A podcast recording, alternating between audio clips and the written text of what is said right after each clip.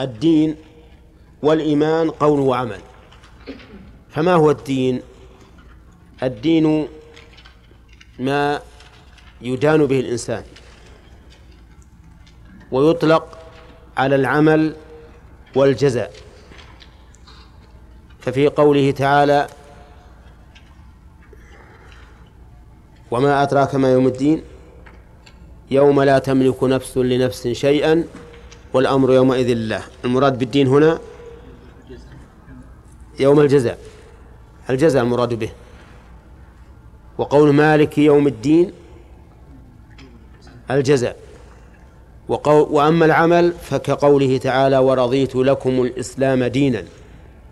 أي عملا تتقربون به إلى الله. ويقال كما تدين تدان. أي كما تعمل تجازى. فالدين إذن يطلق على العمل وعلى الجزاء على العمل. والمراد به هنا في كلام المؤلف المراد به العمل. وأما الإيمان فأكثر أهل العلم يقولون إن الإيمان في اللغة التصديق. ولكن في هذا نظر. لأن الكلمة إذا كانت بمعنى الكلمة فإنها تتعدى بتعديها بتعدي بتعديتها. تفسر الكلمة اللازمة بكلمة لازمة والمتعدية بكلمة متعدية. ومعلوم أن التصديق يتعدى بنفسه والإيمان لا يتعدى بنفسه. فتقول مثلا صدقته ولا تقول آمنته. بل تقول آمنت به أو آمنت له. لكن صدق تتعدى بنفسها. فلا فلا يمكن أن نفسر فعلا لازما لا يتعدى إلا بحرف الجر وهو آمن بفعل متعد ينصب المفعول به بنفسه. ثم إن كلمة صدقت لا تعطي كلمة آمنت. فإن آمنت تدل على طمأنينة بخبره أكثر من صدقت. ولهذا لو فسر الإيمان بالإقرار لكان أجود وأحرى. فنقول الإيمان الإقرار ولا إقرار إلا بتصديق. فتقول أقر به كما تقول إيش؟ آمن به وأقر له كما تقول آمن له. طيب. هذا في اللغة. أما في الشرع فقال المؤلف رحمه الله قول وعمل. الإيمان قول وعمل. وهذا تعريف مختصر. ويبسط فيقال قول باللسان وعمل بالأركان واعتقاد بالجنان أي بالقلب. وهذا التعريف المبسوط. أما التعريف المختصر فنقول هو قول وعمل. قول القلب واللسان وعمل القلب واللسان والجوارح. شوف المؤلف جعل للقلب قولا وجعل للسان قولا. أما قول اللسان فالأمر فيه واضح. لكن ما قول القلب؟ قول القلب اعترافه وتصديقه هذا قوله. قول القلب اعترافه بالشيء واطمئنانه به وتصديقه هذا قوله. وأما عمل القلب فهو عبارة عن تحركه وإرادته. مثل الإخلاص في العمل. هذا عمل قلب ولا قول قلب؟ عمل قلب. لأنه قصد. قصد وجه الله. التوكل عمل قلب. الرجاء عمل قلب. الخوف عمل قلب. آه الأمن من مكر الله لكنه ليس من الإيمان بل هو حرام. عمل قلب. المهم أن العمل ليس مجرد الطمأنينة في القلب بل هناك حركة في القلب. حركة توكل رجاء خوف وما أشبه ذلك. عمل اللسان. اللسان له عمل. وش عمله؟ هو قوله. هو قوله. لكن إن قلنا إن عمل اللسان قوله صار في كلام المؤلف تكرار. لأنه قال بالأول قول اللسان لكن يمكن أن نقول إن مراد المؤلف بقوله عمل اللسان أي حركة اللسان. أليس اللسان يتحرك عند القول؟ فيكون قول اللسان ما يسمع. وعمل اللسان حركة اللسان. ومعلوم أن القول يتكون من حركة اللسان وحركة اللحيين والشفتين. أليس كذلك؟ طيب إذا نقول حركة هذه الأعضاء تدخل في الإيمان لأنها عمل. الجوارح عمل ولا لا؟ عمل. عمل الجوارح واضح. ركوع سجود قيام قعود مشي. نعم وهكذا. هذا عمل الجوارح. كيف يكون عمل الجوارح إيمان؟ نقول نعم شرعا يكون إيمانا لأن الحامل لهذا العمل ها هو الإيمان. لولا إيمان الإنسان ما, ما عمل. فإذا قال قائل أين الدليل على أن الإيمان يشمل هذه الأشياء الأربعة؟ فنقول استمع إليه. قال النبي صلى الله عليه وسلم الإيمان أن تؤمن بالله وملائكته وكتبه ورسله واليوم الآخر والقدر خيره وشره. هذا إيش؟ هذا لكن من أي الأربعة دي؟ هذا لا قول القلب. هذا قول القلب. لأن إيمانه يعني طمأنينة وتصديقه هذا قوله. طيب. عمل القلب واللسان والجوارح. ما دليله؟ قال النبي صلى الله عليه وسلم الإيمان بضع وسبعون شعبة. الإيمان شف الإيمان بضع وسبعون شعبة. أعلاها قول لا إله إلا الله. هذا قول اللسان. وعمله أيضا ولا لا؟ وعمله. لأن قول اللسان حركة لابد فيه من عمل. وأدناها إماطة الأذى عن الطريق. هذا عمل الجوارح. والحياء شعبة من الإيمان. الحياء انكسار يصيب الإنسان ويعتريه عند وجود ما يستلزم الحياء. فهو عمل قلبي. فتبين بهذا أن الإيمان يشمل هذه الأشياء الثلاثة. شرعا. وقال الله تعالى وما كان الله ليضيع إيمانكم. قال المفسرون أي صلاتكم إلى بيت المقدس.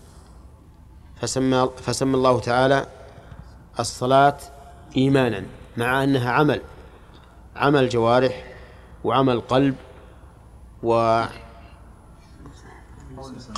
لسان. وسماها الله تعالى إيمانا. طيب. إذن الإيمان يشمل كم من شيء؟ ثلاثة وأربعة إقرار القلب وعمله وقول اللسان وعمل الجوارح. ولنجعل عمل اللسان داخلا في قول في قول اللسان. فيكون يشمل أربعة أشياء. هذا هو مذهب أهل السنة والجماعة. وشموله لهذه الأشياء الأربعة. لا يعني أنه لا يتم إلا بها. بل قد يكون الإنسان مؤمنا مع تخلف بعض الأعمال. مع تخلف بعض الأعمال. و لكنه ينقص إيمانه بقدر ما نقص من عمله. عند المرجئة يقولون إن الإيمان هو تصديق القلب. فقط. يعني الإقرار. الإيمان الإقرار فقط. وما عدا ذلك فليس من الإيمان. ولهذا عندهم أن الإيمان لا يزيد ولا ينقص. لأنه إقرار القلب والناس فيه سواء. والإنسان الذي يعبد الله تعالى آناء الليل والنهار كالذي يعصي الله آناء الليل والنهار عندهم ما دامت معصيته لا تخرجه من الإيمان. لا تخرجه من الدين. فيقولون إن الإيمان هو التصديق. فلو وجدنا رجلا يشرب الخمر ويسرق ويزني ويعتدي على الناس ورجل آخر متق الله بعيد بعيدا عنها عن هذه الأشياء كلها. يقول يقول المرجئة إنهما في الإيمان سواء بل وفي الرجاء في رجاء الثواب سواء كل منهما لا يعذب لأن الأعمال غير داخلة في مسمى الإيمان. على العكس من ذلك الخوارج والمعتزلة قالوا إن الأعمال داخلة في مسمى الإيمان وأنها شرط في بقائه. شرط في بقائه. فمن فعل معصية من الكبائر خرج من الإيمان. لكن الخوارج عندهم شجاعة يقولون كفر. والمعتزلة يداهنون. فيقول هو في منزلة بين منزلتين لا نقول مؤمن ولا نقول كافر بل نقول خرج من الإيمان. وين راح؟ ها؟ صار في منزلة بين منزلتين. طيب. فهذه فهذه أقوال الناس في, في, في الإيمان. أهل السنة والجماعة يقولون إن الإيمان قول وعمل وفصله المؤلف. وسمعتم أدلته. قال وأن وأن الإيمان يعني ومن أصول أهل السنة والجماعة أن الإيمان يزيد بالطاعة وينقص بالمعصية. أولا لا بد أن نثبت زيادة الإيمان ونقصه فأهل السنة والجماعة يقولون إن الإيمان يزيد وينقص. الإيمان يزيد وينقص. ويستدلون لذلك بأدلة من الكتاب والسنة. فمن الكتاب قول الله تعالى فأما الذين آمنوا فزادتهم إيمانا وهم يستبشرون. وقال تعالى ليستيقن الذين أوتوا الكتاب ويزداد الذين آمنوا إيمانا. ويزداد الذين آمنوا إيمانا. وهذا صريح في ثبوت الزيادة. وأما النقص فقد ثبت في الصحيحين أن النبي صلى الله عليه وسلم وعظ النساء وقال لهن ما رأيت من ناقصات عقل ودين. أذهب للب الرجل الحازم من إحداكن. صدق الرسول عليه الصلاة والسلام. ما رأيت من ناقصات عقل ودين ناقصات عقل ودين. أذهب للب الرجل الحازم من إحداكن. فأثبت زي نقص نقص الدين. ثم لو فرض أنه لم يوجد نص في ثبوت النقص فإن إثبات الزيادة ها؟ مستلزم للنقص. لأن ما دام قلنا زاد إيمان هذا معناه كان بالأول ناقصا عن هذه الزيادة.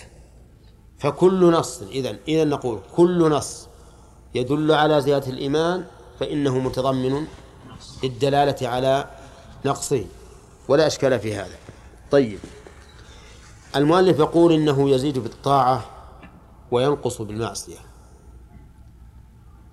المراد بالطاعة كل ما يقرب إلى الله. وعلى هذا فنقول إن أسباب زيادة الإيمان ثلاثة. الأول معرفة الله تعالى بأسمائه وصفاته.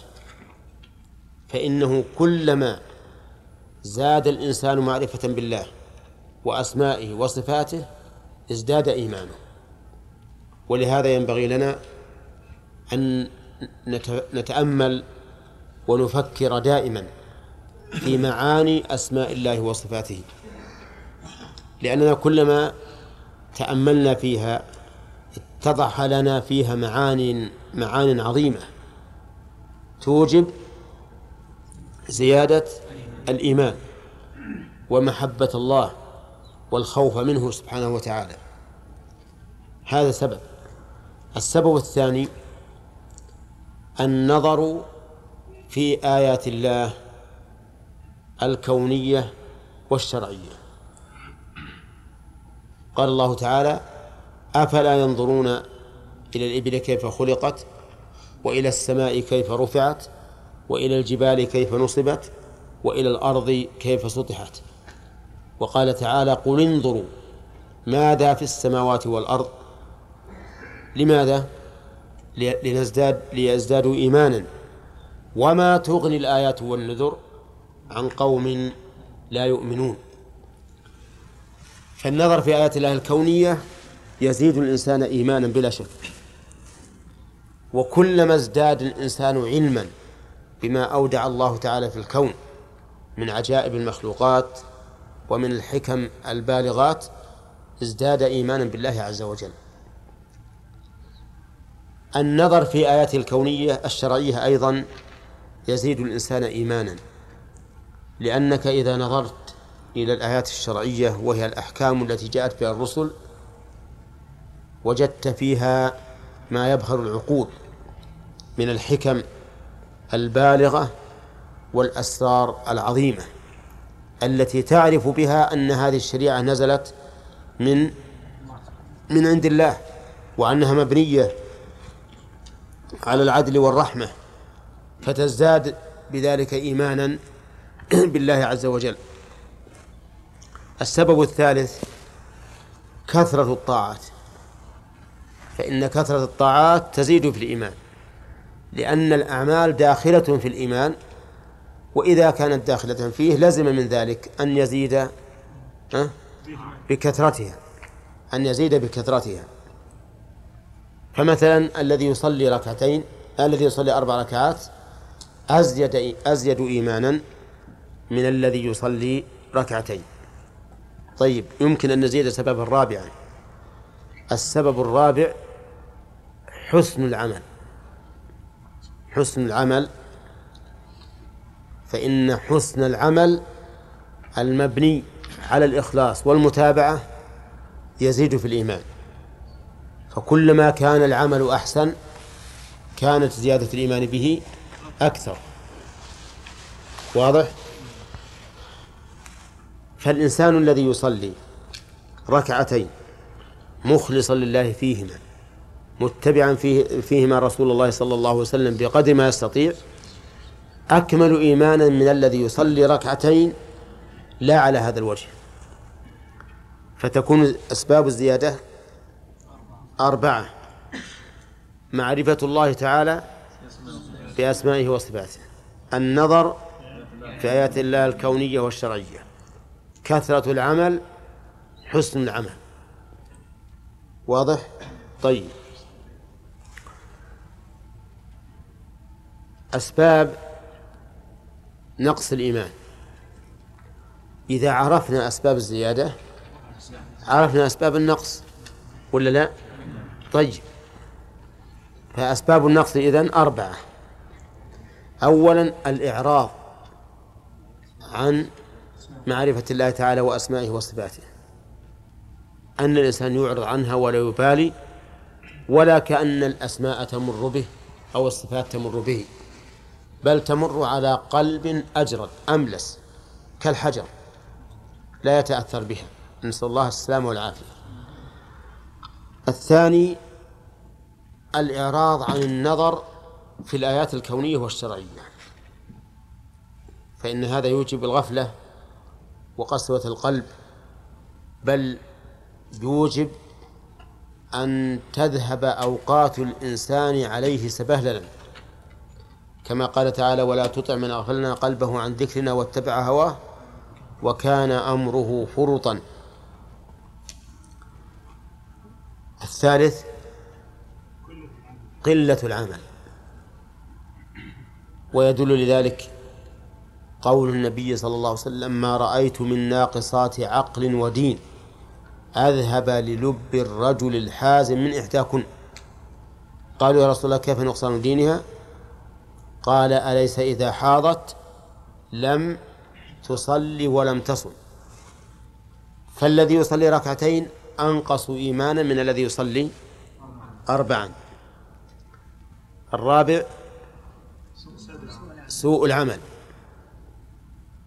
وأن لا يأتي به الإنسان على وجه الأكمل. فكلما كان العمل أسوأ كان أنقص في الإيمان. ولهذا الآن تجدنا نحن تجدنا نحن نصلي الصلوات الخمس. والصحابة يصلون الصلوات الخمس. صلاة الصحابة تنهى عن الفحشاء والمنكر. وصلاتنا ها؟ ما تنهى. تجد الإنسان يدخل في صلاته ويخرج كما دخل. لا يتأثر قلبه. ما كأنه الآن وقف بين يدي الله يناجيه أنا أعتقد أنك لو جلست إلى ملك من ملوك الدنيا وكلمته وقمت منه. تتأثر بهذه الجلسة عنده؟ ها؟ تتأثر بلا شك. إذا كنت تتأثر بالجلسة مع ملك من ملوك الدنيا وهو لا ينفعك ولا يضرك فلماذا لا تتأثر إذا كنت مع الله عز وجل؟ لأن الإنسان الذي يصلي يناجي الله كما قال الرسول عليه الصلاة والسلام. ولكننا لا نتأثر. لماذا؟ لأن عملنا ليس على وجه الأكمل لكن الرجل دخل في صلاته مستحضرا أنه بين يدي الله عز وجل قائما بما ينبغي أن يقوم به في صلاته يخرج وقلبه قد تغير واستنار حتى إنه يجد طعم هذه الصلاة بعد أزمنة بعد أزمنة كثيرة. لا يزال يجد طعمها كلما تذكرها. إذن فأسباب نقصه إيش؟ أربعة كما أن أسباب زيادته أربعة. فالإيمان يزيد وينقص وأسباب زيادته أربعة وأسباب نقصه أربعة. نعم. الذين يقولون الإيمان لا يزيد ولا إيش يجاوبون عن الآيات الصحيحة؟ ما عنها جواب؟ ما عنها جواب أبدا. أي إذا حاجوا نقول هذه هذه الآية تفصل ظهور المحاج. طيب بقينا في مثلا نقطة بسيطة. فهمنا الإيمان أن فهمنا أن الإيمان يزيد بهذه الأشياء. هل يمكن أن يزيد الإيمان الذي هو إقرار القلب؟ ها؟ نعم. يزيد الإيمان الذي هو إقرار القلب. وأما قول المرجئة إنه لا يتصور أن يزيد إقرار القلب فهو قول مردود بلا شك. فإن إقرار القلب بالشيء لا شك أنه يتفاوت. يدلك على هذا من من الأدلة السمعية قول إبراهيم عليه الصلاة والسلام لما قال لله سبحانه وتعالى رب أرني كيف تحيي الموتى قال أولم تؤمن؟ قال بلى ولكن ليطمئن قلبي وهذا يدل على أن الخبر ليس كالمعاينة. وهذا دليل سمعي. الدليل الحسي أخبرك ثقة من الثقات بقدوم زيد مثلا. فاطمأننت إلى هذا وآمنت. ثم جاءك ثقة آخر فأخبرك. يزداد يقينك ولا لا؟ ها؟ يزداد. ثم جاءك ثالث فأخبرك. ازداد أكثر. ثم جاءك رابع فقال لا لم يأتي زيد. والذين أخبروك واهمون. رجع ولا لا؟ نقص. شف يزيد وينقص. لا شك في هذا. كل إنسان يحس بذلك. إذن فاليقين الذي هو يقين القلب وطمأنينة القلب يمكن يزيد ويمكن ينقص. وأما دعواهم أنه لا يزيد ولا ينقص فهي دعوة لا يكذبها الحس والشر. نعم. ها؟ الأحناف يبيتين يبيتين إن شاء الله تعالى في كلام المؤلف. نعم. إيش؟ والعلم في الاسماء والصفات نعم. هل يجعل الناس متفاوتين في الأجر على الإعمال؟ في الأجر؟ على الإعمال. حسب تأثير هذا هذا العلم بالأسماء والصفات على العمل. إن أثر فنعم. الأعمال واحدة هم يصلون. أي نعم هم يصلون لكن رجل عنده معرفة بأسماء الله وصفاته ويستحضر أن الله عز وجل أمامه وأنه يناجي ربه وهو مثل الإنسان بس مطلق أنه بين يدي الله. لكن هذا عنده علم في معاني الأسماء. نعم. وما يترتب عليه من احكام واثار إي نعم. الثاني لا. إي هذا الأول أقوى إيمان. ويزيد أجره على ذلك. يزيد أجره بالإيمان. بالإيمان. أما ب... أما بالعمل المعين فعلى حسب إحسان ذلك العمل. قد يكون هذا عنده علم بأسماء الله وصفاته جيد والآخر عنده علم أقل لكن في صلاته أخشى من ذاك. نعم. إيش؟ لا كل كل ما ما يطيع الإنسان به ربه فهو يقربه إليه.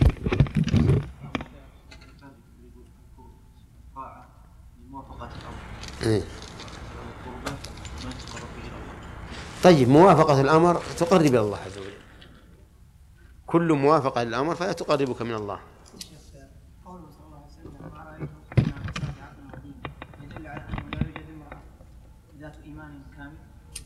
أي كل النساء من حيث العموم ولا يمكن يوجد امرأة ما تحيض.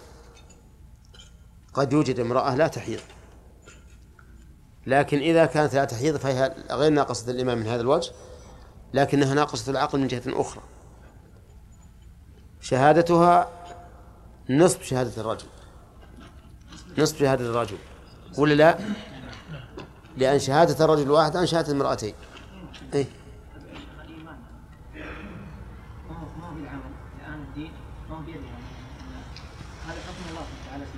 أو على كل حال سيأتينا إن شاء الله تعالى أن النقص في الإيمان ينقسم إلى قسمين. بل إلى ثلاثة.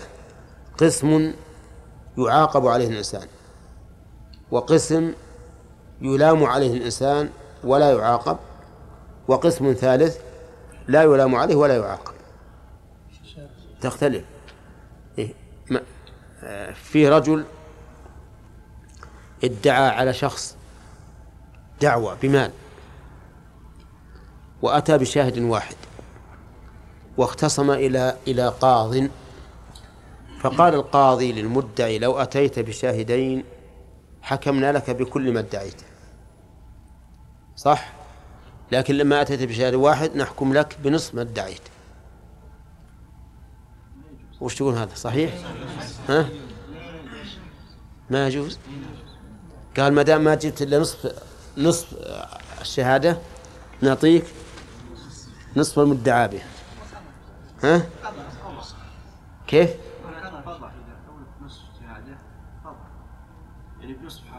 اي اي هو الآن يقول نعطيك نصف حقه لو جبت اثنين أعطيناك حقك كامل. جبت واحد نعطيك نصفه. صحيح؟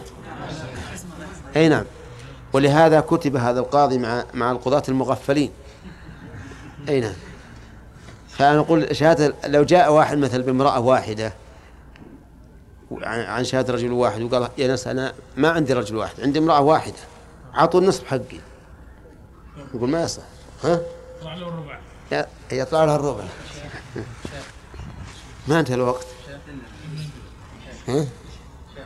شيخ نحن قلنا إن الدليل على نقص الإيمان لأنه الزيادة ثبتت فيكون ناقص من أول.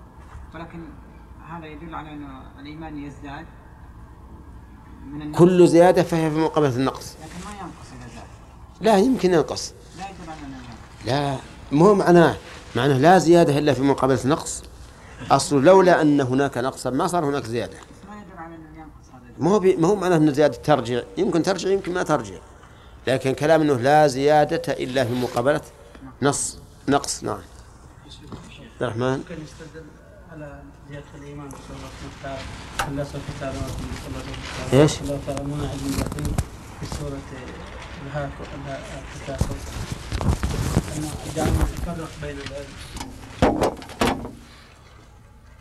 كلا لو تعلمون علم اليقين يعني لما لما كذبتم ولهيتم عن عن الدين.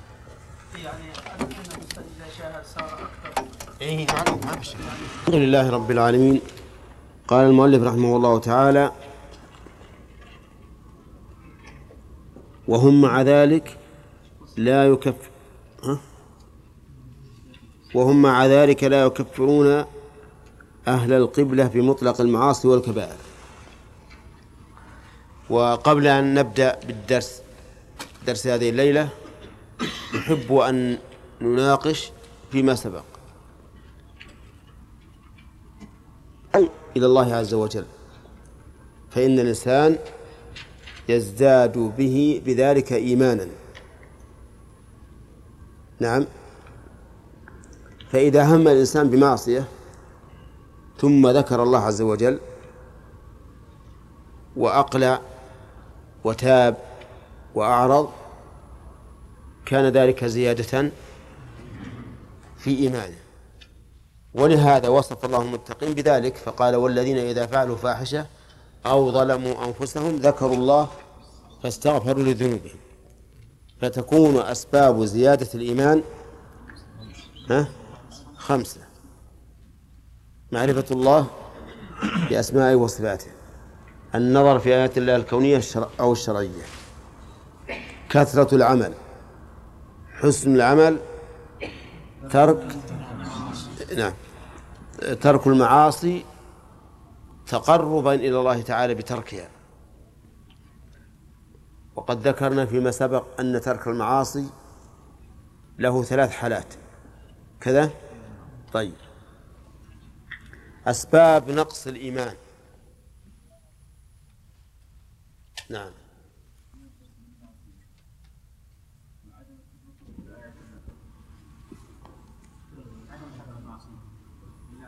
عدم ترك المعصية ولا ما تخليه بجملة أخصر. فعل المعصية فعل المعصية. نعم. طيب. ما هي الفائدة أو النتيجة من قولنا إن الإيمان يزيد وينقص؟ فائدة أنها أن الإنسان كلما كان أزيد إيمانا كان أحب إلينا من غيره. لأننا نحب الإنسان لإيمانه. والحكم المعلق بوصف يزيد بزيادته وينقص بنقصه. لا تظنوا أننا ندرس هذا الشيء دراسة نظرية نقول الإيمان يزيد بكذا وينقص بكذا. لا إننا ندرسها دراسة نظرية ودراسة تطبيقية يترتب عليها الولاء قوة. مش بعد؟ وضعفا. قوة وضعفا فكلما رأينا الإنسان يقوم بأسباب الزيادة زيادة الإيمان فإنه أحب إلينا من شخص يقوم بماذا؟ بأسباب النقص وهذه الفائدة التربوية التي نستفيدها من هذا البحث من قول أن الإيمان يزيد بالطاعة وينقص بالمعصية واضح يا جماعة؟ طيب قال المؤلف رحمه الله وهم مع ذلك هم الضمير يعود على أهل السنة. مع ذلك يعني مع قولهم إن الإيمان يزيد وينقص إلى آخره. وقبل أن نتكلم على هذه الجملة نحب أن نفهم من الذي خالف أهل السنة والجماعة في في القول بالزيادة والنقصان. نقول خالفهم في ذلك طائفتان. الطائفة الأولى المرجئة والطائفة الثانية الخوارج والمعتزلة وهم الذين يطلق عليهم اسم الوعيدية. فخالفهم المرجئة وش بعد؟ والوعيدية. المرجئة قالوا إن الإيمان لا يزيد ولا ينقص. لأن المرجئة يخرجون الأعمال والأقوال من الإيمان. يقول ليست من الإيمان. الإيمان هو اعتراف هو الاعتراف بالقلب. والاعتراف لا يزيد ولا ينقص. الاعتراف لا يزيد ولا ينقص. أنا أؤمن مثلا بأن الواحد نصف الاثنين لا يزيد إيماني بذلك ولا ينقص. أؤمن بأن هذا من ورق أبيض مكتوب عليه. إيمانا لا يزيد ولا ينقص. فالإيمان عندهم لا يزيد ولا ينقص لأنهم يخرجون الأعمال منه ويقولون إن الإقرار بالقلب لا يزيد ولا ينقص. ونحن نرد عليهم. فنقول أولا إخراجكم. الأعمال من الإيمان ليس بصحيح فإن الأعمال داخلة في الإيمان وقد سبق ذكر إيش؟ ذكر الدليل.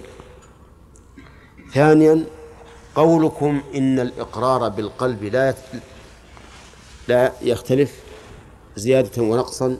هذا ليس بصحيح. بل الإيمان بالقلب يتفاضل. فهل يمكن لأحد أن يقول إن إيماني كإيمان أبي بكر؟ ها؟ أبدا لا يمكن. بل يتعدى فيقول إن إيماني كإيمان الرسول عليه الصلاة والسلام. يمكن هذا؟ لا يمكن. ثم نقول إن العلم القائم بالقلب يقبل التفاضل. نعم فعلمي بخبر زيد أقل من من علمي بخبر زيد وعمر ولا لا؟ إذا أخبرني زيد بكذا وهو صادق وثقة عندي علمته وآمنت به فإذا جاءني آخر وأخبرني بنفس الخبر ازداد يقيني ولا لا؟ ازداد يقيني وإيماني. وإذا شاهدته أنا بعيني ازداد يقيني ألم تسمعوا قول إبراهيم رب أرني كيف تحيي الموتى؟ قال أولم تؤمن؟ قال بلى. ولكن ليطمئن قلبي. فهذا دليل على أن الإيمان الكائن في القلب الكائن في القلب يقبل الزيادة والنقص يعني يقبل التفاضل. الطائفة الثانية ممن خالفوا أهل السنة طائفة الوعيدية. وهذه تتكون من الخوارج والمعتزلة. وسموا وعيدية لأنهم يقولون بأحكام الوعيد دون أحكام الوعد. يعني يغلبون أح... نصوص الوعيد على نصوص الوعد. لكن الخوارج يقولون الإيمان لا يزيد ولا ينقص إما أن يوجد كله وإما أن يعدم كله. إما أن يوجد كله وإما أن يعدم كله. ففاعل الكبيرة عندهم ليس ناقص الإيمان بل إيمانه منتفي. ما عنده إيمان. وعند المعتزلة يقولون إن فاعل الكبيرة لا يخرج من ال... نعم لا يدخل في الكفر ولكنه خارج من الإيمان. فهو في منزلة بين منزلتين. والإيمان ما يمكن يزيد وينقص إما أن يوجد كله وإما أن يعدم كله. فهاتان الطائفتان خالفتا أهل السنة والجماعة. وقال وأما أهل السنة والجماعة فيقولون إن الإيمان يزيد وينقص مع بقاء أصله. قال وهم مع ذلك لا يكفرون أهل القبلة بمطلق المعاصي والكبائر. قوله لا يكفرون أهل القبلة أهل القبلة هم المسلمون. لأن النبي صلى الله عليه وسلم قال من صلى صلاتنا واستقبل قبلتنا فهو مسلم له مال المسلمين وعليه على المسلمين. فأهل القبلة يعني أهل الإسلام لأنهم يستقبلون القبلة. المسلم عند أهل السنة والجماعة لا يكفر بمطلق المعاصي والكبائر. وتأمل قول المؤلف بمطلق المعاصي ولم يقل بالمعاصي والكبائر لأن المعاصي منها ما يكون كفرا وكذلك الكبائر. وأما مطلق المعصية فلن يكون كفرا. والفرق بين الشيء المطلق ومطلق الشيء أن الشيء المطلق يعني الكمال. ومطلق الشيء يعني أصل الشيء. انتبه. يعني أصل الشيء موجود لكن لا على سبيل الكمال. فالمؤمن الفاعل للكبيرة عنده مطلق الإيمان ولا الإيمان المطلق؟ ها؟ مطلق الإيمان. يعني أصل الإيمان موجود عنده لكن كماله مفقود. فكلام المؤلف هنا دقيق جدا رحمه الله. قال بمطلق المعاصي والكبائر. أما بالمعاصي المطلقة والكبائر المطلقة التي تؤدي إلى الكفر فهم يكفرونه كما يفعله الخوارج. الخوارج يقولون؟ يقولون إن فاعل الكبيرة كافر. إذا زنى فهو كافر وإذا سرق فهو كافر وإذا قتل فهو كافر وإذا شرب الخمر فهو كافر وإذا سرق فهو كافر. كل كبيرة عندهم إذا فعلها الإنسان فهو كافر. ولهذا خرجوا على المسلمين واستباحوا دماءهم وأموالهم. ويسهل عليهم جدا أن يقول الإنسان إنه كافر والعياذ بالله. طيب قال المؤلف بل الأخوة الإيمانية ثابتة مع المعاصي. يعني الأخوة بين المؤمنين ثابتة ولو مع المعصية. فالزاني أخ للعفيف والسارق أخ للمستغني. ولا لا؟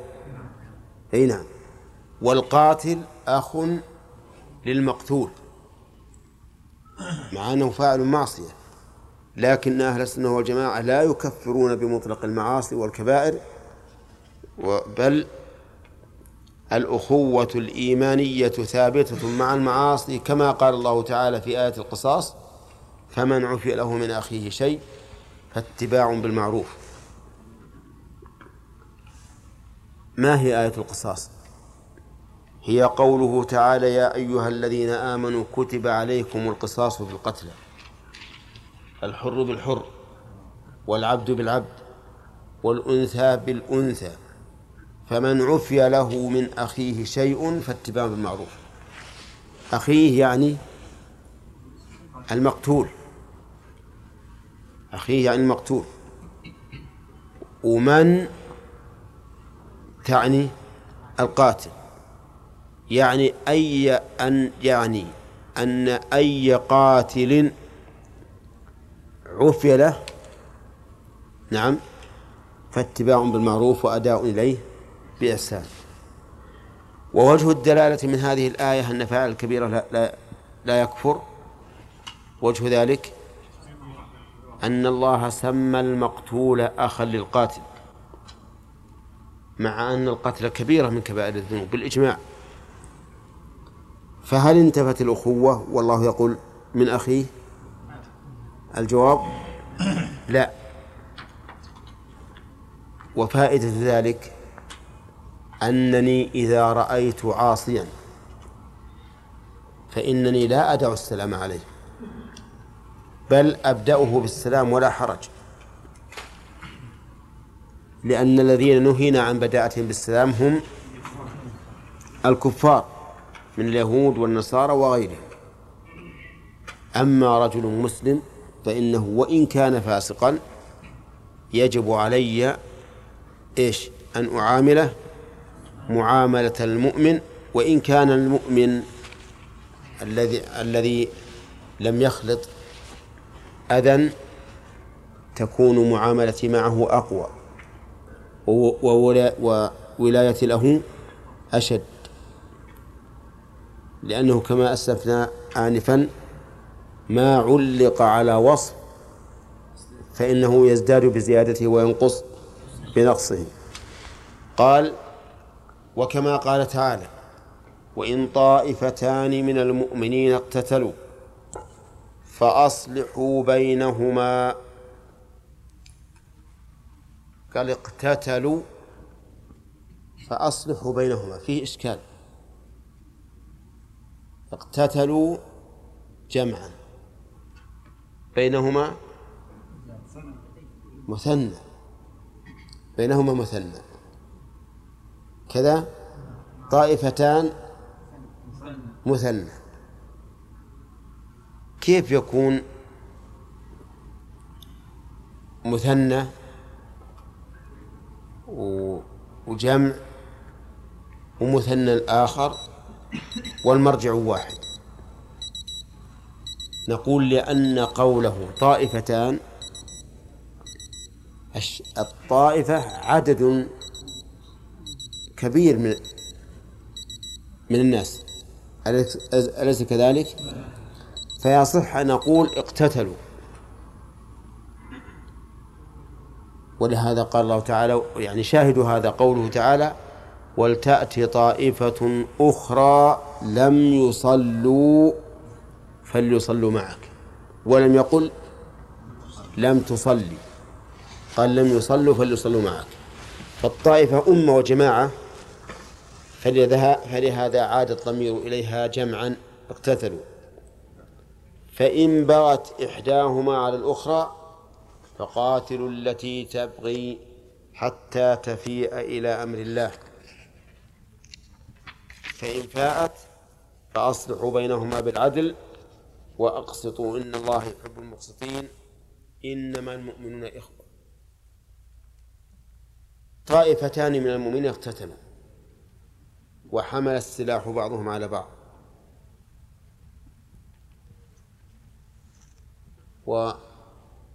وحمل السلاح على المؤمن بل قتال المؤمن للمؤمن. إيش؟ كفر. كذا؟ وسبابه فسوق.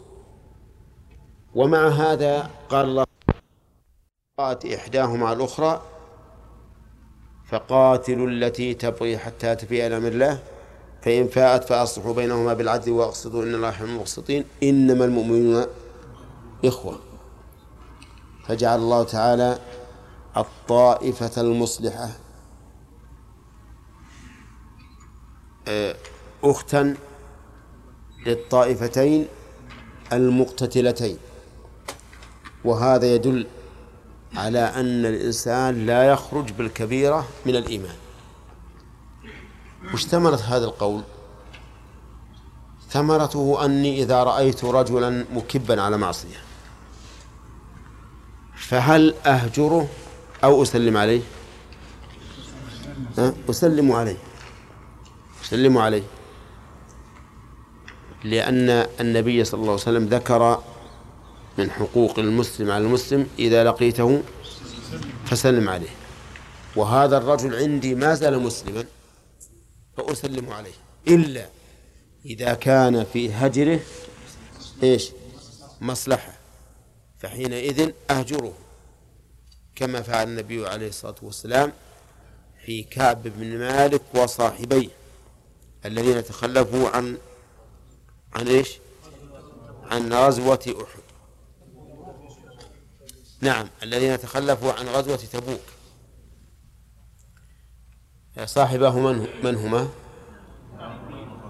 هلال بن أمية ومرارة بن الربيع طيب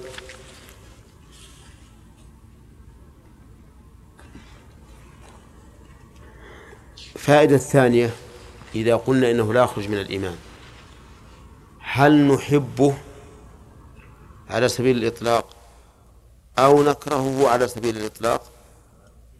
نقول لا لا هذا ولا هذا. نحبه بما معه من الإيمان ونكرهه بما معه من المعاصي.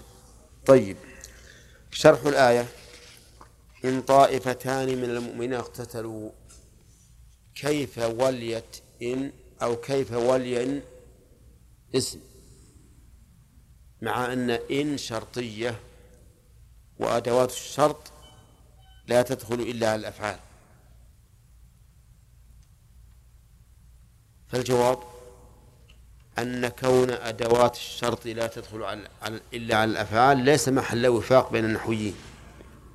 فمنهم من قال إنه يجوز أن تدخل على الأسماء إذا ارتبطت بفعل كما في هذا كما في هذه الآية.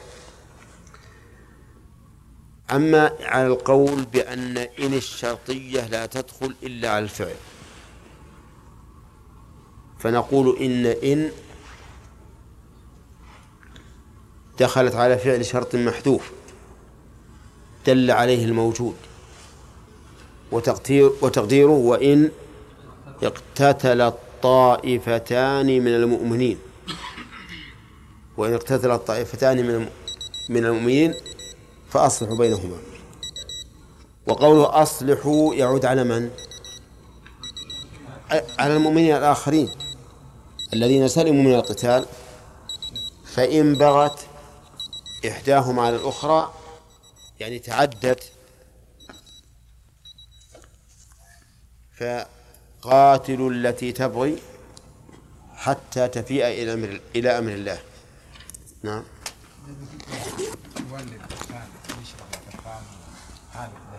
إيه. يعني ما زال يعني السلام عليكم كيف؟ تقول السلام عليكم. إلا لا صار إلا إلا إذا كان لو هجرته. في من عقيدة أهل السنة والجماعة في موقفهم نحو أهل الكبائر. أن أهل الكبائر لا يخرجون من الإيمان ولا يخلدون في النار وأنهم ناقص الإيمان مستحقون لدخول النار. وإن شئت فقل مستحقون للعقوبة ليكون أعم. إذ أن العقوبة قد تكون دخول النار وقد تكون دونها. المهم أن أهل السنة والجماعة يرون أن الفاسق مهما عظم فسقه حتى وإن كان قاتلا يشرب الخمر ويسرق ويحلق لحيته ويسبي الإزار يسبي الإزارة وغير ذلك مهما كان فسقه ما دام لا يخرج من الإيمان لم يخرج من الإيمان فإنه إيش؟ مؤمن مستحق ها. لا مستحق للعقوبة. فقولهم مؤمن خالفهم في ذلك طائفتان مبتدعتان هما الخوارج والمعتزلة. كيف الخلاف معهم؟ قالت الخوارج إن فاعل الكبيرة كافر. كافر. وقالت المعتزلة إن فاعل الكبيرة غير مؤمن. ولكن يقولون غير مؤمن ولا كافر. بل في منزلة بين منزلتين.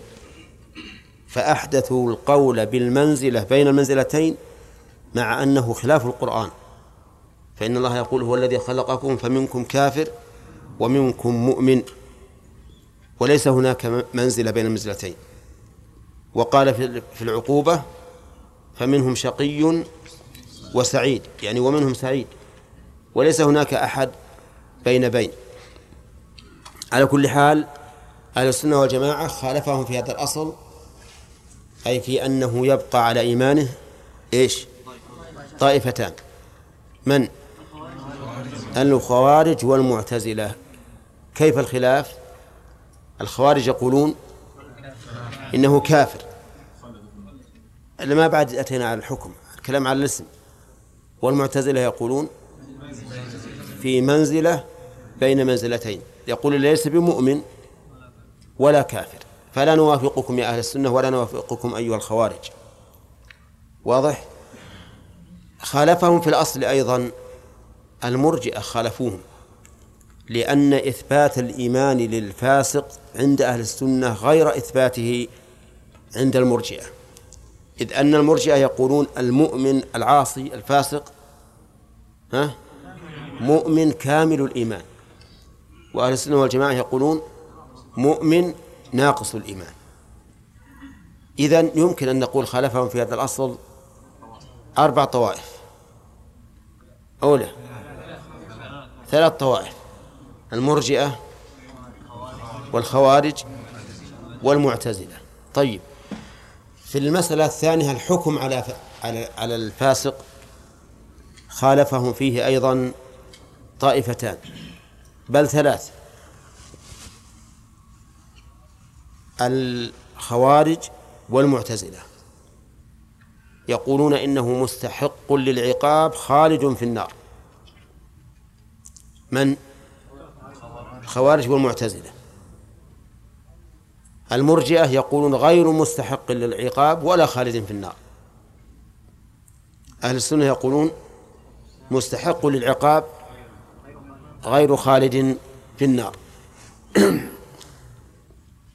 دليلهم على هذا قوله تعالى إن الله لا يغفر أن يشرك به ويغفر ما دون ذلك أي ما دون الشرك من المعاصي لمن يشاء. إذن هو مستحق للعقوبة مستحق. وقد يعفو الله عنه ولا لا؟ قد يعفو الله عنه. مخلد في النار ولا غير مخلد؟ غير مخلد. لأنه لو خلد لم يكن له مغفرة.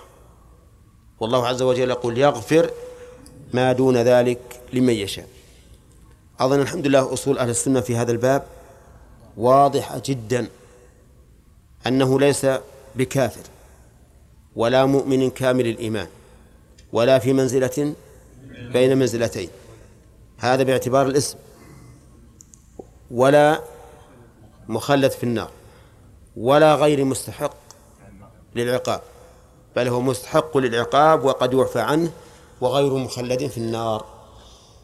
طيب ما هو الدليل على أن الأخوة الإيمانية تبقى مع المعاصي والكبائر؟ الدليل قوله تعالى في آية القصاص فمن عفي له من أخيه شيء. والقصاص لا يكون إلا بالقتل العمد. والقتل العمد من كبائر من كبائر الذنوب. ومع ذلك سمى الله تعالى المقتول أخا للقاتل. كذلك أيضا في القتال بين المؤمنين. القتال بين المؤمنين من, من, من الكبائر حتى سماه الرسول صلى الله عليه وسلم كفرا. فقال سباب المؤمن فسوق وقتاله كفر. ومع ذلك قال وإن طائفتان من المؤمنين اقتتلوا فأصلحوا بينهما. من المؤمنين اقتتلوا فأصلحوا بينهما. فأثبت وصف الإيمان مع الاقتتال. فإن قال قائل نعم هم قبل الاقتتال مؤمنون. لكن الكلام بعد القتال فنقول نعم.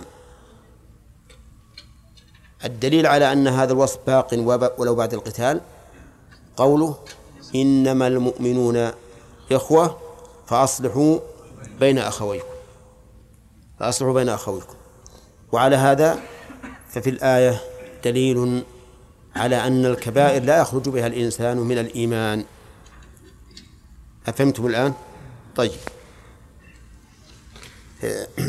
ثم قال المؤلف رحمه الله تعالى ولا يسلبون الفاسق الملي الإسلام بالكلية. لا يسلبون الفاسق الملي. الفاسق هو الخارج عن الطاعة. والفسق كما أشرنا إليه سابقا ينقسم إلى فسق أكبر مخرج عن الإسلام. ومنه قوله تعالى وأما الذين فسقوا فمأواهم النار. وفسق أصغر ليس مخرجا عن الإسلام. كقوله تعالى يا أيها الذين آمنوا إن جاءكم فاسق بنبأ فتبينوا أن تصيبوا قوما بجهالة فتصبحوا على ما فعلتم نادمين. الفاسق الذي لا يخرج من الإسلام هو الفاسق الملي ولهذا قال المؤلف الملي يعني المنتسب إلى الملة. الذي لم يخرج منها. هذا أهل السنة والجماعة لا يسلبون الفاسق الملي الإسلام بالكلية. شف لا يسلبونه أي لا ينفونه عنه بالكلية أي لا يمكن أن يقولوا إن هذا ليس بمسلم. عرفتم؟ لكن يمكن أن يقولوا إنه ناقص الإسلام. أما ليس بمسلم ينفونه عنه بالكلية فلا. طيب. قال ولا يخلدونه في النار كما تقول المعتزلة. طيب من الذي سلبوه الإسلام بالكلية؟ الخوارج. وليت المؤلف قال كالخوارج. لا يسلبون الفاسق الملي الإسلام بالكلية كالخوارج. كذا عبد الرحمن. فإنهم سلبوه. ها؟ الإسلام بالكلية. ولا يخلدونه في النار كما تقول المعتزلة فإنهم خلدوه في النار. فإنهم خلدوه في النار. والمعتزلة سلبوه الإسلام لكن لم يدخلوه في الكفر. قال المؤلف بل الفاسق يدخل في اسم الإيمان المطلق. بل الفاسق يدخل في اسم الإيمان في اسم الإيمان المطلق. مراد المؤلف بالمطلق هنا يعني إذا أطلق. وليس مراده الإيمان الكامل كما سيأتي في آخر كلامه. لا بل الفاسق يدخل في اسم الإيمان المطلق يعني إذا أطلق. إذا أطلق. ولو أردنا أن نعبر التعبير اللي ما في إشكال لقلنا يدخل في مطلق في مطلق الإيمان. في مطلق الإيمان كما عبر به في آخر الكلام كلام رحمه الله. مثاله فتحرير رقبة مؤمنة. فتحرير رقبة مؤمنة. كلمة مؤمنة هنا إيمان مطلق. يعني أطلق الله الإيمان. فهل يدخل فيه الفاسق؟ ها؟ نعم. يعني لو أن إنسانا اشترى رقيقا فاسقا يزني ويشرب الخمر وأعتقه في كفارة ها؟ أجزأه.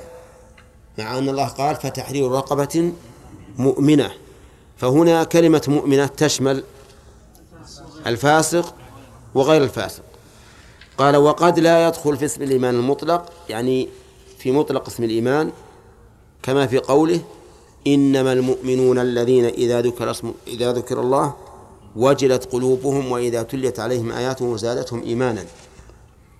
الله المستعان. إنما المؤمنون إنما أداة حصر. يعني ما المؤمنون إلا هؤلاء؟ من المراد بالمؤمنين؟ ها؟ الإيمان المطلق. الكامل. فلا يدخل في المؤمنين هنا الفاسق. ما يدخل. لأن الفاسق لو تلوت عليه آيات الله ها؟ ما زادته إيمانا ولو ذكرت الله له لم يوجل قلبه أبدا. قلبه قاسي. إذا طبقنا هذا يا أخوان على حالنا وجدنا أننا من هذا الطراز ولا من الطراز اللي في الآية؟ ها؟ هل نحن من الطراز الذين إذا ذكر الله وجدت قلوبهم؟ ها؟ يعني أحيانا يكون أحيانا يكون. إذا تليت عليهم آياته زادتهم إيمانا. نعم. نعم. هل نحن من هؤلاء؟ أحيانا. أحيانا نعم. نشعر بذات الإيمان إذا سمعنا قارئا يقرأ القرآن. وأحيانا والله هذه قراءته ما أحسن تجويده ما أحسن صوته فقط. فيكون القرآن وصل إلى إلى أي مكان؟ إلى الأذن فقط لأن الأذن هي التي تدرك الصوت. أما القلب ما وصل إليه. إذن إيماننا من الإيمان الكامل ولا من مطلق الإيمان؟ ها؟ نسأل الله أن يجعله من الإيمان الكامل. فبين المؤلف رحمه الله أن الإيمان قد يراد به مطلق الإيمان وقد يراد به الإيمان المطلق. فإذا رأينا رجلا لا إذا ذكر الله لم يجد لو لم يوجل قلبه وإذا تليت عليه آياته لم يزدد إيمانا يصح أن نقول إنه مؤمن؟ يصح. ويصح أن نقول ليس بمؤمن؟ يصح يصح. يصح أن نقول مؤمن ويصح أن نقول ليس بمؤمن. أي نعم باعتبار الحالين. فنقول مؤمن أي معه مطلق الإيمان يعني أصله. ليس بمؤمن ليس معه الإيمان الكامل المطلق. ليش؟ لأنه يدخل في قوله تحرير رقبة مؤمنة ولا يدخل في قوله إنما المؤمنون الذين إذا ذكر الله وجدت قلوبهم وإذا تلت عليهم لا. وإذا تلت عليهم آياته زادتهم إيمانا. ما يدخل في هؤلاء. نجي نقرأ أهل القرآن من أول النهار إلى آخره ما يزداد إيمان. لا يزداد إيمانا. يقول هذا ليس بمؤمن. لكن معه أصل الإيمان. فصار هنا إثبات الإيمان قد يكون لوجود أصل الإيمان. ونفيه انتفاء ها كمال الإيمان. طيب. قال وقوله صلى الله عليه وسلم لا يزني الزاني حين يزني وهو مؤمن. هذا نفى عنه الإيمان حين زناه. أما بعد أن يفرغ من الزنا قد يؤمن. قد يلحقه الخوف من الله بعد أن يتم الزنا. لكن حين إقدامه على الزنا لو كان عنده إيمان كامل ما أقدم عليه. بل إيمانه ضعيف جدا حين قدم على الزنا حين أقدم عليه. وتأمل قوله حين يزني. احترز من إيش؟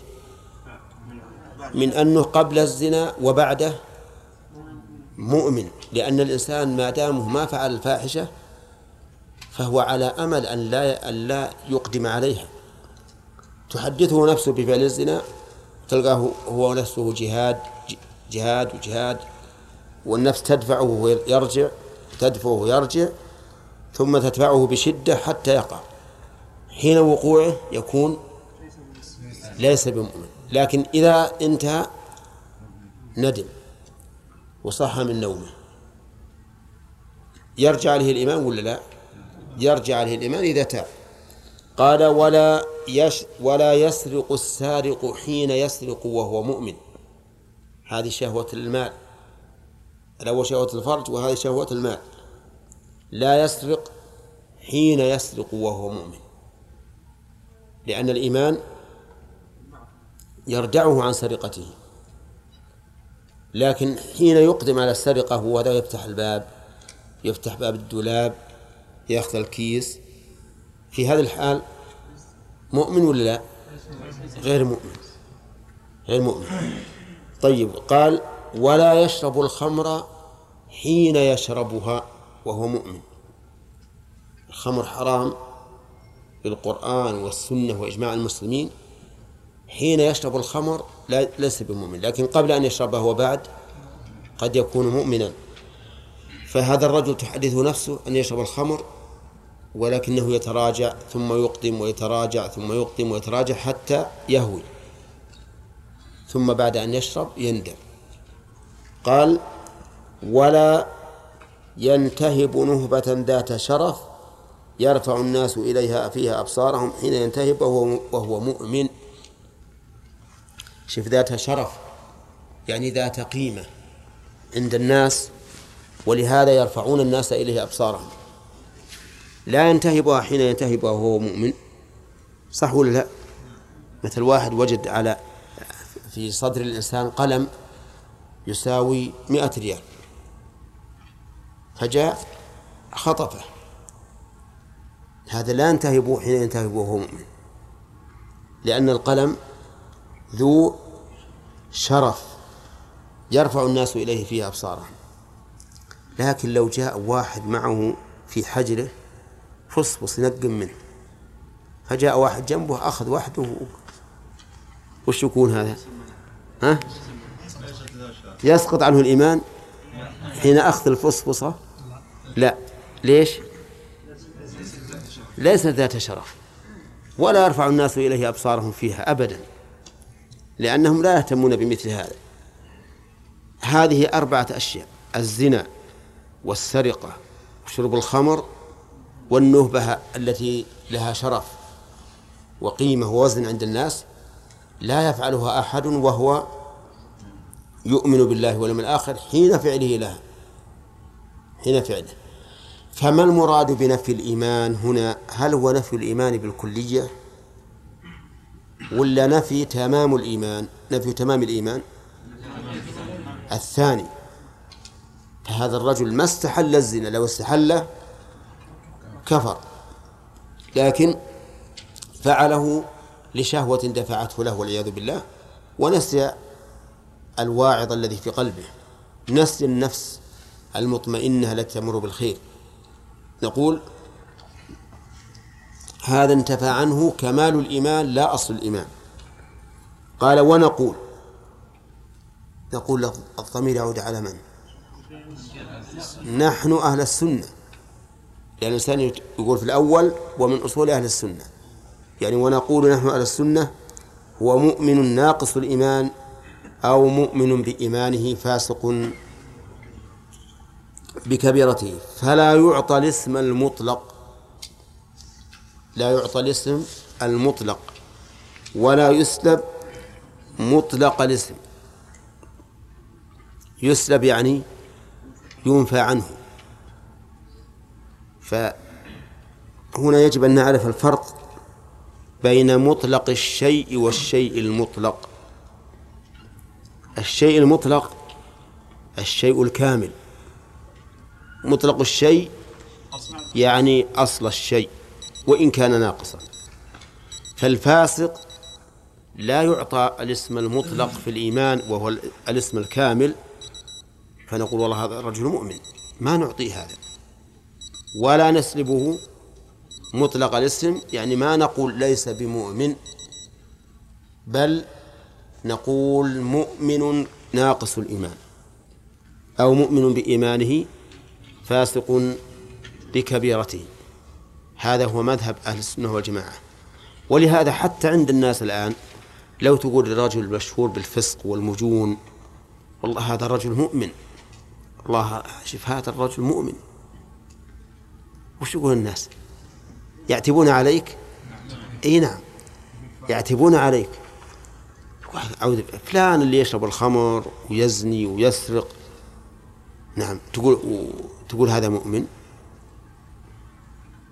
لكن لو قلت والله هذا الرجل ناقص الإيمان. لو كان عنده إيمان كامل ما فعل هذا الشيء. ها؟ ينكرون عليك ولا لا؟ لا ينكرون. إذا نحن لا نعطي الفاسق الاسم المطلق.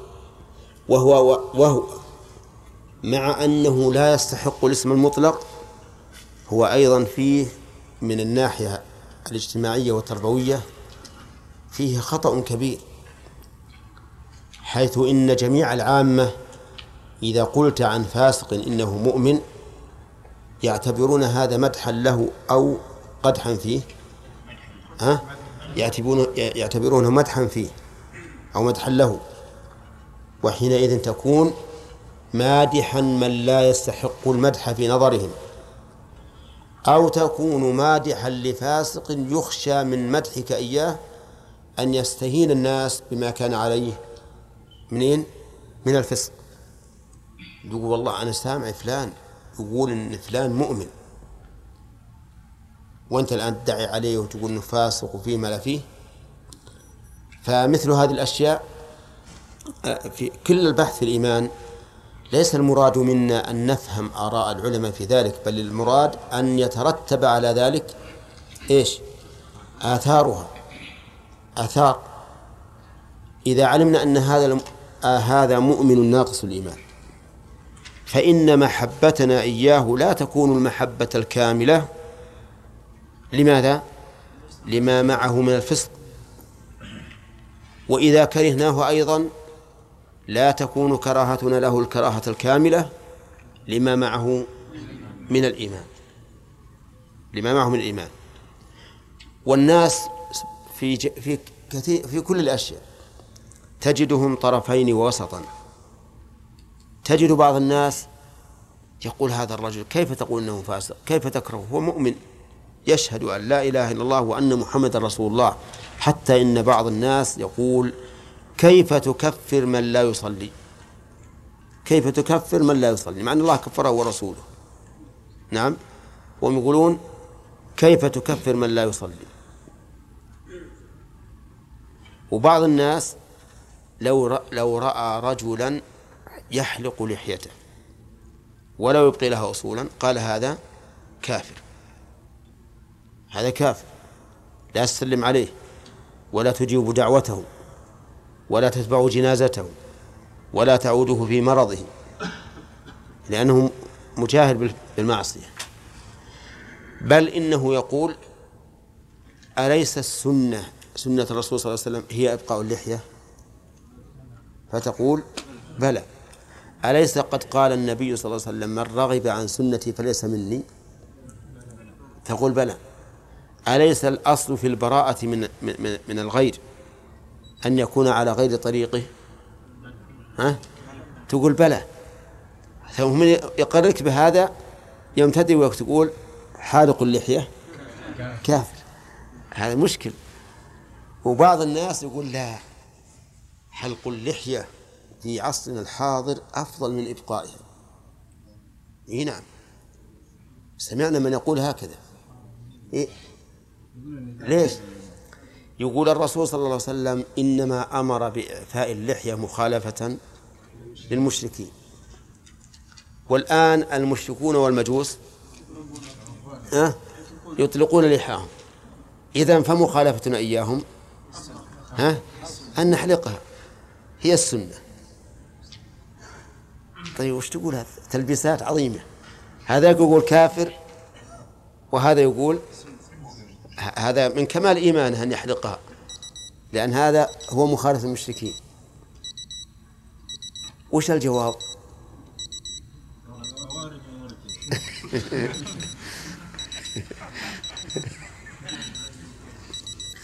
إي نعم وش الجواب؟ إن اللحم من الفطره الرسول ذكر انها من الفطره هو مؤمن ناقص الإيمان ها؟ نحن نقول هو مؤمن ناقص الإيمان. فلا نوافق من كفره ولا نوافق من قال إنه كامل الإيمان. كذا؟ لكن الفرق بينه وبين المرجئة اللي قال الأخ غانم المرجئة يقولون إنه مؤمن كامل الإيمان ولو قلنا إنها معصية. أما هذا ما هو يقول إنها معصية؟ يقول إنها طاعة وسنة لأننا مأمورون بمخالفتهم. الجواب على هذا على هذا يا إخواني بسيط جدا. أن نقول أولا إن الرسول صلى الله عليه وسلم نهى عنها مخالفة للمجوس وما كان وما كان منهيا عنه مخالفة للمجوس. لا يعني أن المجوس لو وافقونا فيه فنرجع ونخالفهم لأننا لو فعلنا ذلك لكنا العوبة بين أيديهم. كل يوم يتجدد لنا شيء. الشيء الثاني أنهم إذا وافقوا الفطرة فهذا لا يستلزم أن نخرج نحن من الفطرة. والرسول عليه الصلاة والسلام قد جعل إعفاء اللحية من الفطرة كما في الصحيح الذي في الحديث الذي رواه مسلم في صحيحه أن أن من الفطرة إعفاء اللحية. وما كان موافقا للفطرة فلا يمكن الخروج عنه بكون أهل, أهل الكتاب والمجوس يأخذون به. وإلا لكنا نقول كل صفة حسنة يأخذونها منا نحن المسلمين يجب علينا أن نخالفهم فيها وندعها. باكر بعد لو يصلون نقول لا نصلي حنا نعم؟ هذا ما هو صحيح. فهذه أصول ثابتة.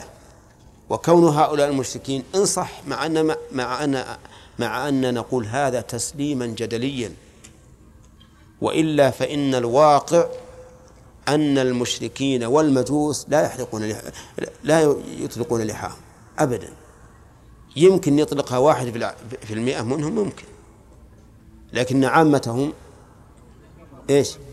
يحلقون لحاهم انظر الآن إلى كبرائهم وانظر إلى أعوامهم وانظر إلى ما ما يسمون بالمثقفين عندهم تجدهم كلهم حالق اللحى الحاصل أن أن أن نقول إن مذهب أهل السنة والجماعة هو المذهب العدل الوسط الذي ينزل الأمور في منازلها فمن كان فيه إيمان وفسق وإيمان وكفر وعدالة وضدها يجب أن يقا أن يعامل بالمعيار بالقسطاس المستقيم صح ولا لا؟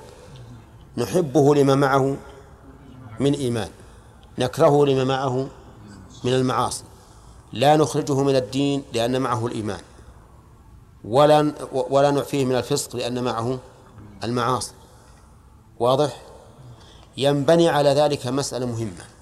هل المجاهر بالفسق يجب أن يهجر؟ نعم. نشوف الآن. المجاهر بالفسق مؤمن. أوله. مؤمن لكن ناقص الإيمان.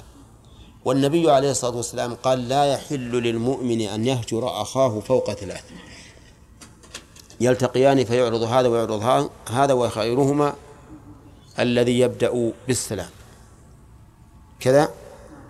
إذن ما دام هذا الفاسق مؤمنا لا يحل لي أن أهجره فوق ثلاثة أيام. لكن إذا قال لك قائل أليس النبي صلى الله عليه وسلم قد هجر كعب بن مالك وصاحبيه؟ فستقول ها؟ بلى. لكن أجيب عن ذلك بأن هجر هذين هؤلاء الثلاثة فيه مصلحة. وأي مصلحة فيه؟ من أعظم ما كان فيه من المصلحة حيث حيث إن هؤلاء امتحنوا هذا الامتحان العظيم وصبروا وثبتوا على إيمانهم. حتى إن كعبا وهو أجلد الثلاثة أتاه كتاب من ملك غسان وقال إنه بلغنا أن صاحبك قد قلاك وهجرك فالحق بنا نواسك. شوف الفتنة العظيمة. ما تقولون لو نزل بنا مثل هذا الأمر؟ ما نصبر. رجل مهجور لا يكلم ولا حتى بن عمه بن قتا... أبو قتادة ما ما كلمه حتى ناشده. قال أتعلم أناشدك الله أتعلم أني أحب الله ورسوله. فلم يكلمه بل قال الله ورسوله أعلم. ونحن نعلم أن أبا قتادة ما أراد بهذا كلا تكليم آه، كعب بن مالك. بل قال الله ورسوله أعلم. هؤلاء ضاقت عليهم الأرض ما رحبت. يأتي لهذا الرجل الشاب الجلد كتاب من ملك يذكره بأن صاحبه قلاه ويدعوه إلى أن يأتي إليه ليواسيه. ومواساة ملك معناه يجعله ملكا مثله أو بمنزلة الملك. أليست هذه فتنة؟ والله من أعظم الفتن. لكن امتحان والذهب لا يظهر أنه ذهب إلا بعرضه على النار بعد احتمائه بالنار. ماذا صنع كعب مالك رضي الله عنه؟ أخذ الكتاب وذهب إلى التنور وهو يتقد بالنار فسجره. وضعها في وضع الكتاب في النار. الله أكبر. شوف أتلفه. إتلافا لا يمكن أن يرجع إليه فيما بعد. لأنه خاف أن نفسه الأمارة بالسوء في يوم من الأيام. تقول يلا هذا الكتاب رح قطعه بالكلية. إذن فيه فائدة هجرهم ولا لا؟ فيه فائدة عظيمة. فنحن لا نهجر العاصي إلا إذا استفدنا بلا هجر. إذا كان هذا الرجل العاصي المجاهد بالمعصية أهجره أنا ويهجره الثاني والثالث والرابع وكل مؤمن. ينتفع بهذا الهجر ولا لا؟ ينتفع. ينتفع بلا شك. الإنسان مدني بالطبع لا يمكن أن ينفرد عن الناس. لكن إذا هجرته أنا وذهب إلى واحد جنبي أهلا أبو فلان يلا حيو كيف أنت؟ كيف أصبحت؟ تفضل اجلس هنا. تغد معنا اليوم تعش معنا الليلة. هل يستفيد من هجري أنا ولا لا؟ أبدا ما يستفيد. ما يزداد إلا طغيانا وكراهة لي وعدم قبولي لما أقول مهما كان. وهذه المسائل ينبغي للإنسان أن يلاحظ المقاصد الشرعية. صحيح أن العلماء رحمهم الله قالوا يسن أن يهجر من جاهر بالمعصية. يسن الإنسان إذا أخذ هذه العبارة على ظاهرها يقول إيه، أنا أهجره مطلقا نفع ولا ما نفع؟ لكن إذا رأى مقاصد الشريعة وأنه يوجد الفسق في كل زمان ومكان وأن هجر الفاسق قد يؤدي إلى طغيانه وزيادته في الفسوق ولا يستفيد الهاجر فإنه يجب أن يراعي ذلك. وكم من أناس اهتدوا وهم فساق بلين الداعية وسلامة. يمر الفاسق برجلين كلاهما ذو دين وعلم. أحدهما يسلم عليه والثاني يهجره. أيهما الذي يقبل منه؟ ها؟ اللي يسلم عليه بلا شك. يبي يقبل. يقول هذا والله الرجل الطيب. هذا واسع الصدر. ثم يقبل ما جاء به. لكن ذاك والله هذاك لو يعطين كل شيء ما أقبل منه. ليش يهجرني؟ واضح ذا؟ إذن فائدة المعرفة بهذا الفصل ما هو مجرد عقيدة أن نعتقد هذا مؤمن كامل الإيمان وهذا مؤمن ناقص الإيمان. لكن عقيدة مع عمل وتطبيق مع عمل وتطبيق. والعقائد ثمراتها العمل والتطبيق. أبطت اليوم. يا شيخ.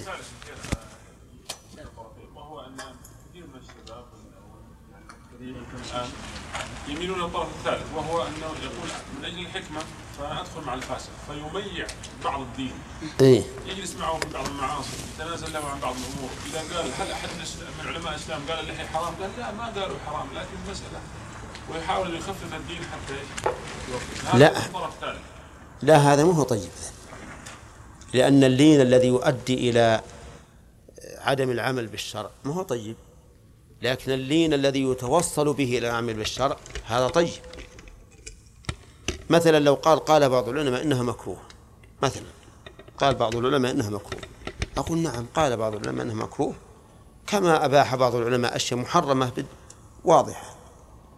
ولكن ما المرجع يا أخي؟ أنت يوم القيامة تبي تسأل عن ما قال فلان ولا عن ما قال الرسول عجيب بهذه الأشياء. والإنسان يميل بفطرته إلى الإسلام. أي إنسان معه أصل الإيمان إذا قلت قال الرسول كذا وأنت ستسأل عما قال الرسول. نعم أعتقد أنه ما يتأخر. مثل واحد قال العلماء مختلفون في تحية المسجد هل هي واجبة ولا غير واجبة؟ قل يا أخي دعهم دع العلماء وخلافهم. هذا النبي عليه الصلاة والسلام يقول إذا دخل أحدكم المسجد فلا يجلس حتى يصلي ركعتين وقوم الرجل وهو في الخطبة قالوا كم صار ركعتين افرض أن الرسول عليه الصلاة والسلام الآن أمامك. وقد قال إذا دخل أحدكم المسجد فلا حتى يصلي ركعتين وهو أمامك الآن. أنت بإيمانك به تستطيع أنك تجلس وهو قال هالقول وهو أمامك؟ ها؟ أبدا. هو دعا الخلاف اللي يقول إنه مكروه إنه حرام إنك تجلس واللي يقول إنه مكروه. خله على على جانب. أنت يا أخي تعبد لله بما قال الرسول صلى الله عليه وسلم. إن كان واجبا فقد ابرأت ذمتك وأسقطت الواجب. وإن كنت وإن كان مستحبا فقد كنت من السابقين إلى الخيرات. فمنهم ظالم نفسه ومن مقتصد ومنهم سابق بالخيرات. أنت على خير يا أخي. وش له المجادلة؟ ليش يجادل هو واجب ولا مو واجب؟ صحيح ربما أنك تقول له واجب وغير واجب عند الضرورات. يعني مثلا إذا ضاق الأمر فتقول إذا كان واجب لا بد أن أفعله. ولو حصل عليه مشقة ولو تكلفت. إذا كان مستحب أقول الحمد لله على على تيسيره. وإذا كان عندي شيء من الضيق بتنفيذه فأجد نفسي في سعة. أما مع السعة وعدم الضيق يا أخي افعل ما أمر الرسول عليه الصلاة والسلام. لا تقول هو واجب ولا مو واجب.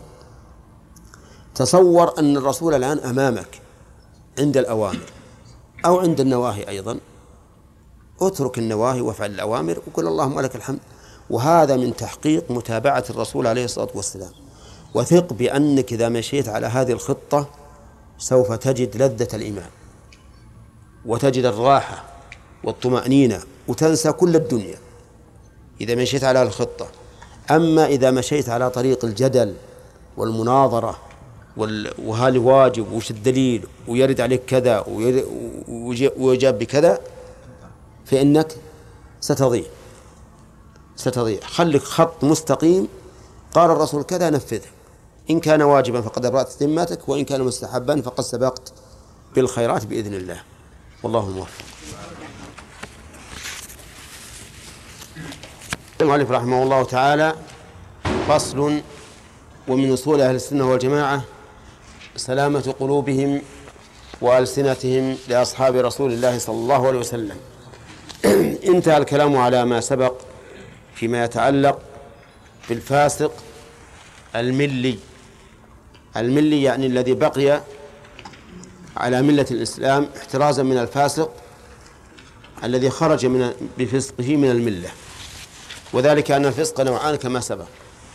فسق أكبر مخرج عن الملة وفسق أصغر لا يخرج من الملة. الفاسق الملي هو الذي فعل كبيرة أو أصر على صغيرة. كذا. الفاسق الملي هو الذي فعل كبيرة أو أصر على صغيرة.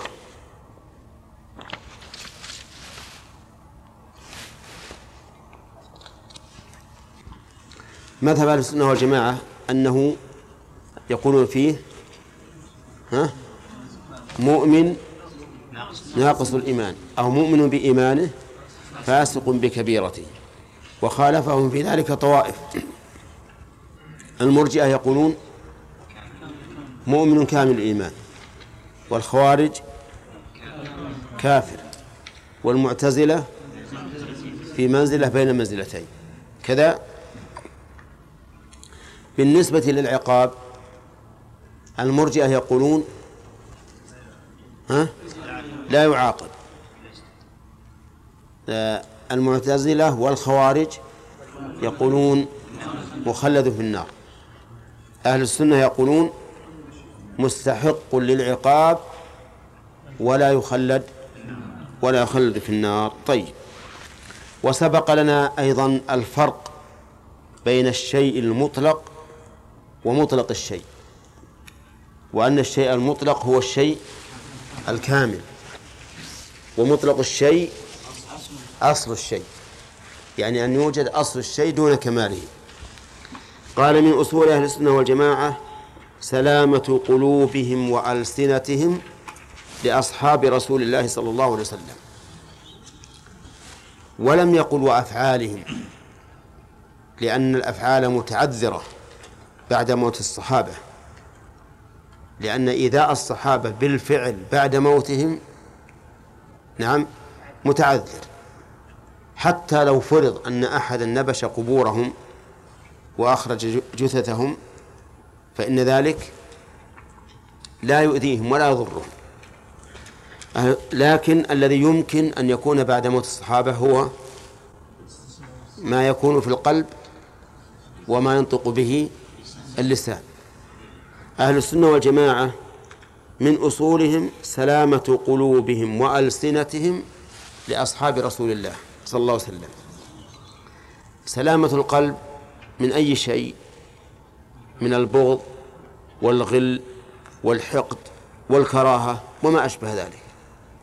فقلوبهم سالمة من ذلك مملوءة بالحب والتقدير والتعظيم لأصحاب الرسول صلى الله عليه وسلم على ما يليق بهم. نعم. فهم يحبون أصحاب النبي صلى الله عليه وسلم ويفضلونهم على جميع الخلق. نعم. لأن محبتهم من محبة رسول الله صلى الله عليه وسلم ومحبة رسول الله صلى الله عليه وسلم من محبة الله. فهذه ثلاث درجات. نحب الصحابة لحب رسول الله نحب رسول الله لحب الله عز وجل. نعم. فقلوب أهل السنة والجماعة ملأى لأصحاب النبي صلى الله عليه وسلم من الحب والتقدير. ألسنتهم أيضا سالمة سالمة من السب والشتم واللعن والتكفير وما أشبه ذلك مما يأتي به أهل البدع لأصحاب النبي صلى الله عليه وسلم.